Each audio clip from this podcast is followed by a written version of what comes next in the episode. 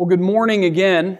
I'm grateful to be able to bring God's word to you today. Today we're back in 1 Peter chapter 3. So if you have a copy of God's word with you, will you please turn to 1 Peter 3? If you do not have one with you, the text is also printed in your bulletin. We're going to begin in verse 8. The last several weeks we've been in this section where Peter is focusing on how we are to live as exiles in this world. Peter spent the first chapter and a half telling us about the joy and the hope of our election by God. We have been given new birth, we have an imperishable inheritance, and we're being built up into a spiritual house as the church. But our time now is a time of suffering. In the midst of our joy and hope. If you trust in Jesus, you have already been saved, but you have not yet come to the fullness of your salvation. So we live in this in between time where we have already been given the first fruits of what is to come. Before we hear God's word, though, and what it has to tell us, let's ask that He would help us both to understand and obey it. Would you pray with me? Heavenly Father, as we read your holy word, I ask that you would give us your spirit of wisdom and revelation, that we might know your Son, Jesus Christ, better. Open our minds, our hearts, and our wills so that we may hear your word and believe it.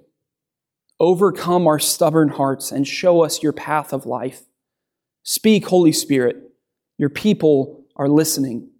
Amen. This is 1 Peter chapter 3, beginning in verse 8. Finally, all of you have unity of mind, sympathy, brotherly love, a tender heart, and a humble mind. Do not repay evil for evil or reviling for reviling, but on the contrary, bless. For to this you are called that you may obtain a blessing. For whoever desires to love life and see good days, let him keep his tongue from evil and his lips from speaking deceit. Let him turn away from evil and do good. Let him seek peace and pursue it. For the eyes of the Lord are on the righteous, and his ears are open to their prayer. But the face of the Lord is against those who do evil. This is the word of the Lord. We're going to approach this text today by asking three questions. First, we're going to ask, what is God telling us to do? What is He commanding us to do in this text? And then second, we're going to ask, why is He telling us to do these things? And then finally, we're going to look at our motivation. How does God motivate us to do what He asks? First, we'll see what God is telling us to do. Peter is going to answer that in two ways. First, in verse 8, he tells us to love our Christian brothers and sisters. These are his directions for what our conduct should look like among believers. Then in verse 9, he tells us to bless those who insult us. This is his direction for how we are to live among unbelievers. The main theme of 1 Peter is how we as Christians should respond to the outside, unbelieving, sometimes hostile world. But he doesn't neglect the conduct of Christians within the body. He's already told us that we are a holy nation, a spiritual house, a royal priesthood. We have been purchased as a people, not merely as individuals. Here, Peter breaks into his discussion about our conduct in and amongst the world, and he focuses on how we should treat each other. Verse 8 says, Finally, all of you have unity of mind, sympathy, brotherly love, a tender heart, and a humble mind. Peter begins with finally, showing that he is summarizing and in some ways breaking with what he has said in the last several sections. Remember, Peter dealt with various particular instances that Christians might find themselves in. He talked about slaves and how they are to respond to their masters, even unjust masters. And then last week we looked at wives and husbands and how they should live among each other. Now Peter turns to all of you and he opens the discussion back up by addressing everyone in the room.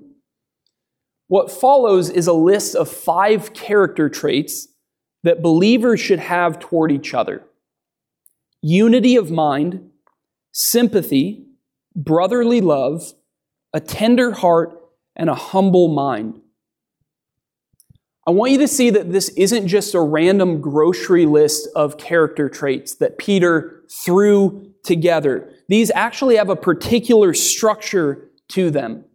The first and the last term are related. Both make reference to the mind, especially how we view our mind in relation to other people. The second term and the fourth term are almost the same. Sympathy means that you are able to join with someone in their emotions, particularly in this case in your suffering. And a tender heart is being stirred in your emotions and affections towards someone. And then the middle term, brotherly love or familial love, has no counterpart. It's highlighted because it's the middle term. In literature, this is called a chiasm. It's where the text builds up to a point and then goes back down from that point, and the, the purpose is to highlight the middle point. These other characteristics complement the characteristic of brotherly love, which means they explain what our love is supposed to look like for each other. And here's what God commands of us we are to have both unity of mind and humility of mind. The first one, unity of mind, can only be commanded of Christians with one another. Paul tells us in Ephesians that we are to maintain the unity of the Spirit. And then he shows us what the basis for that unity is. He says, There is one body and one Spirit, just as you were called to one hope, one Lord, one faith, one baptism, one God and Father of all, who is over all and through all and in all. Our unity of mind comes from the fact that we are confessing the same faith, trusting the same Christ, belonging to the same body. We are one. But this unity of mind is not uniformity of mind. It doesn't mean that every one of us agrees on every single thing. We may disagree on whether we are glad or sad that Duke lost last night or on how best to spend money as a Christian, or which political issues we should focus on. Unity doesn't mean we agree on everything, but it does mean that we are never adversaries. We are a family. We are all united to one another in the body of Christ. This is why we confess our common faith together every week, like we did a few minutes ago. It reminds us of the foundation for our unity. Tightly linked with this unity of mind is humility of mind. When Paul writes to the Philippians who are suffering from divisions in the church, he says, Complete my joy by being of the same mind, having the same love, being in full accord with one mind. Do nothing from selfish ambition or conceit, but in humility count others more significant than yourselves. Here, Paul links having one mind or unity of mind with humility. If we are going to have differences of opinion on some things, humility demands that we not let those things overtake our unity. We will not let politics or school choices or carpet color threaten our unity as God's people. Humility also demands that you not think too highly of your own abilities, especially in this case, your intellectual abilities. Often you get the most frustrated when you are convinced that your opinion about those things is right, and no one else has thought about it as much or as clearly as you have. That may be true, but that also might be pride, telling you to look down on the opinions of others. Humility of mind allows for the possibility that someone else might be right. It recognizes that God gives his wisdom to the whole church, not just to you or to me. And so it demands that we listen and consider the thoughts and opinions of others in the church. The other two terms, working inwardly, are also closely related sympathy and a tender heart. Sympathy is joining with someone in their emotions. I mentioned that it is especially with reference to suffering. The root word here, pathos, is usually a word that we talk about with respect to suffering, but it's also broader than that. Paul says in Romans 12 15, rejoice with those who rejoice and weep with those who weep. And then again in 1 Corinthians 12 26, if one member, meaning one member of the body, if one member suffers, all suffer together. If one member is honored, all rejoice together. A tender heart is a little bit harder to translate. In the King James Version, it is also it is often translated bowels. This is one example from 1 John 3:17. He says, "But whoever has this world's goods and sees his brother in need and shuts up his bowels from him, how can the love of God dwell in him?" These are affections cares, concerns, your gut instinct toward your brothers and your sisters. Both of these characteristics mean that we don't get to be isolated as Christians. When we see someone in our church or a Christian in another church suffering, we don't get to turn a blind eye and just think about the fact that everything is just fine with us today. The final trait, the middle term, is brotherly love or familial love. This doesn't just tell us what to do, but it tells us who we are. Just like the earlier parts of the letter told us that we were God's children, a royal priesthood, a holy nation, and a spiritual house, Peter now reminds us again that the people of God are a new family.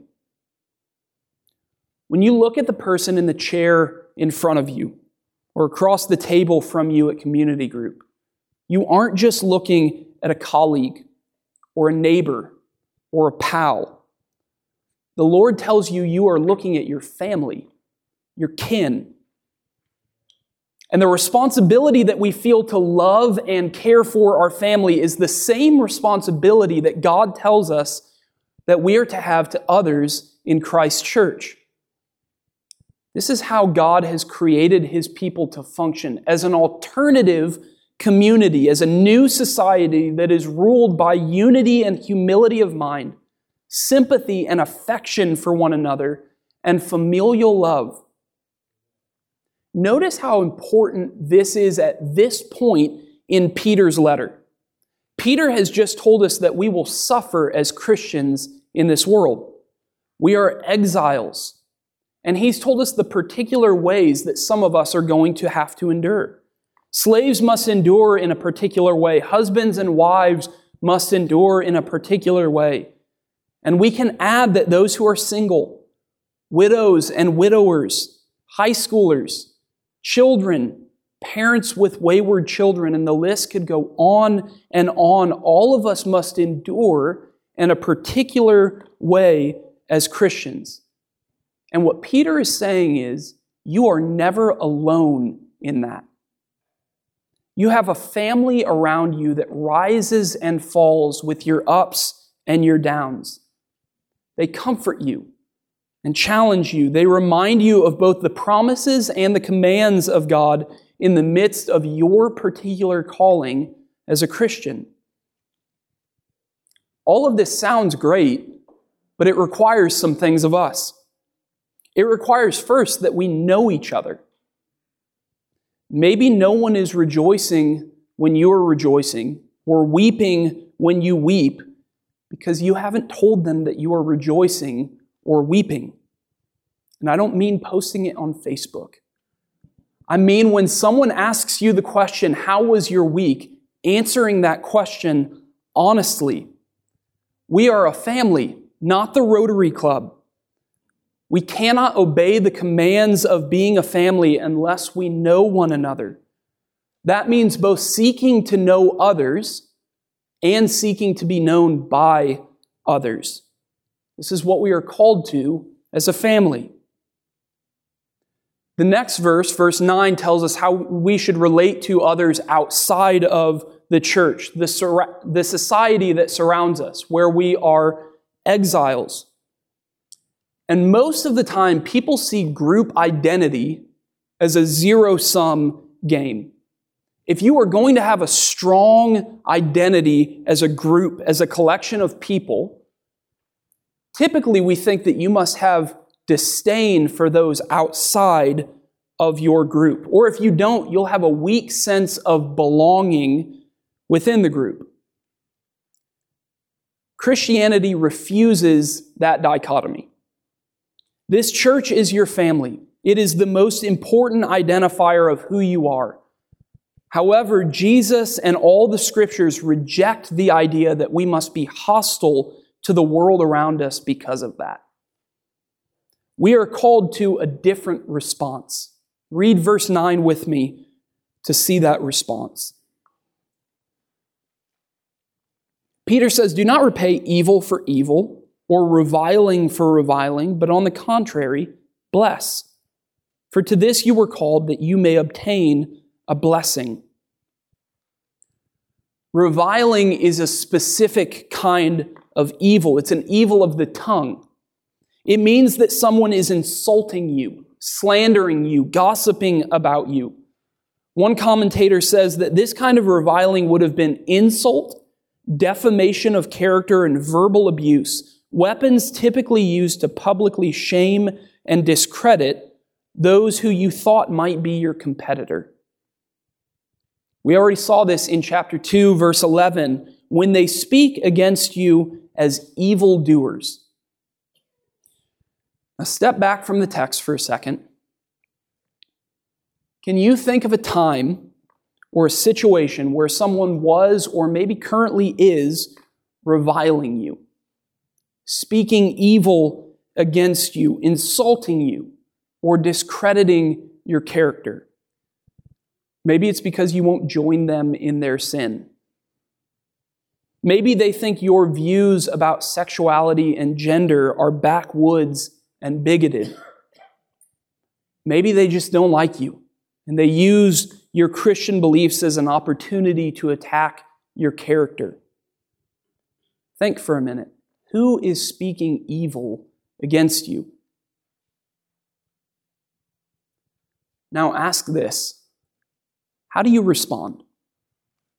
When someone says or does those things to you, what do you want to say back to them? Are you tempted to take the worldly approach to enemies, where you put on a counterattack and defend your honor by defaming theirs? Brothers and sisters, the kingdom of God is not that way. What Peter commands is that instead of returning another blow, we respond by blessing them. Instead of attacking their character, we are to genuinely seek their well being Instead of giving a counter argument and pointing out the arrogance of their own views, we are called to kill the strife. What is so hard about this is that Peter doesn't even tell us to shut our mouths and leave the situation alone. This is not just non retaliation. We are commanded to really and truly desire good for those who hurt us. God demands that we seek their good. Sometimes it's hard to think about how we can do something like this. We feel like we need to do some big thing that would get 10,000 views on YouTube if it were videoed. Reality normally looks a lot different than that. Rosaria Butterfield is the name of a woman who used to be a professor at Syracuse University. Rosaria was a professor of English and women's studies and had a focus in feminist theory and queer theory. She was a practicing lesbian and in 1997 began research for a piece critiquing Jesus, Republican politics, and patriarchy. Around this time, she received a letter from a Christian man in Syracuse.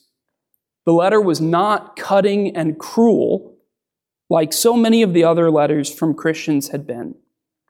Instead, he calmly asked her about some of her underlying beliefs and astonishingly to her, he invited her to dinner at his house. with he and his wife to talk some more.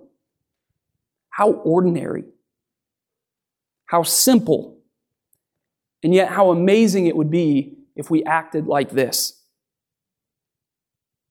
Think about the times in your life where someone sought to criticize you.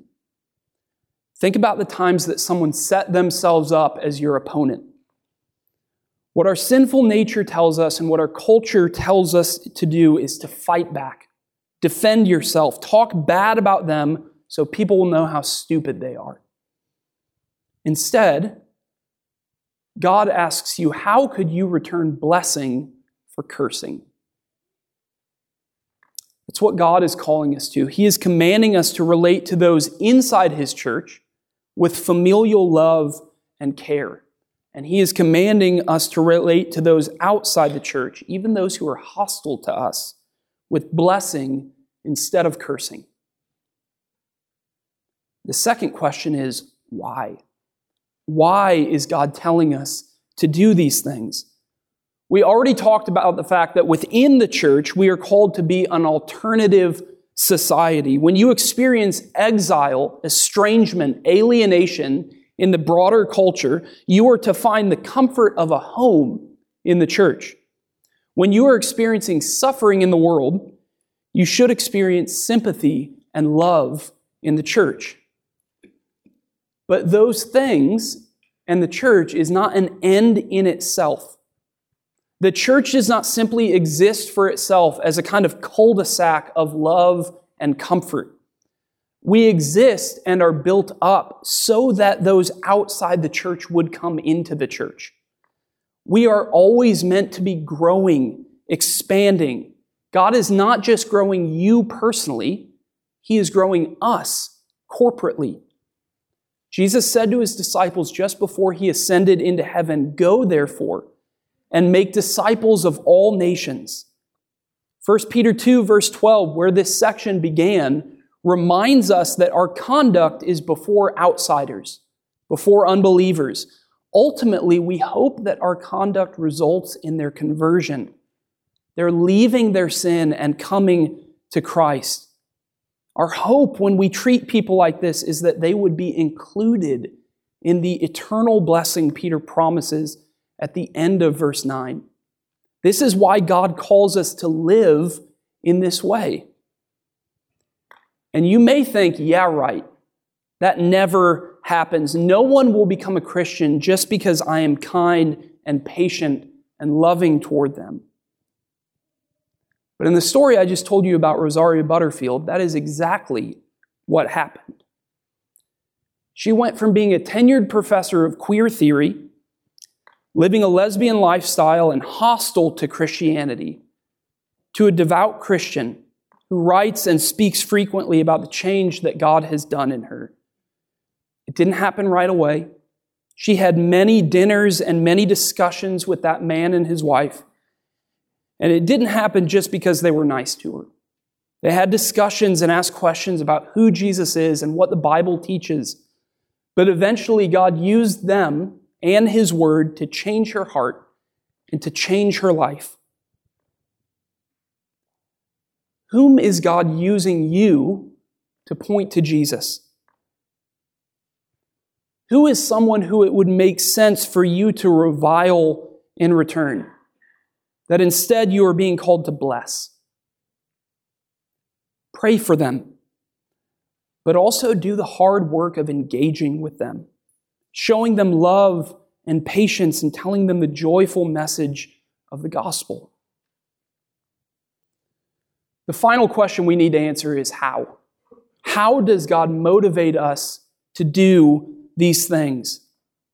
God is calling us to self sacrificial love, both in the body of Christ and outside the body of Christ. If we just talk about that in the abstract, that can seem pretty simple. But loving someone in the church who doesn't reciprocate that love is not easy. Talking with your neighbor and moving the discussion from March Madness to what they think about Jesus is not easy. Those things are not easy, especially when you think about how often it seems like we get no results. This brings us to verses 10 through 12, this quote from Psalm 34. Read these with me.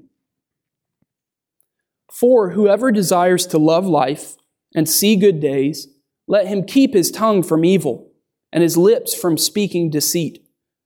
Let him turn away from evil and do good. Let him seek peace and pursue it. For the eyes of the Lord are on the righteous, and his ears are open to their prayer, but the face of the Lord is against those who do evil. Psalm 34 is a psalm about the righteous experiencing trouble and affliction. And David says several things in that psalm and in the rest of er, in those verses and in the rest of the psalm that line up very closely with 1 Peter about choosing to suffer instead of choosing to sin. But it's the final verse of this quote that helps us answer that question how does God motivate us to do these things? Look at verse 12 again with me. For the eyes of the Lord are on the righteous, and his ears are open to their prayer, but the face of the Lord is against those who do evil. The for at the beginning of that verse is a term of purpose or of cause. It could also be translated because. Those who pursue peace when they could simply return evil for evil do so for a reason. They bless those who hate them for a reason. The reason is that the eyes of the Lord are upon them.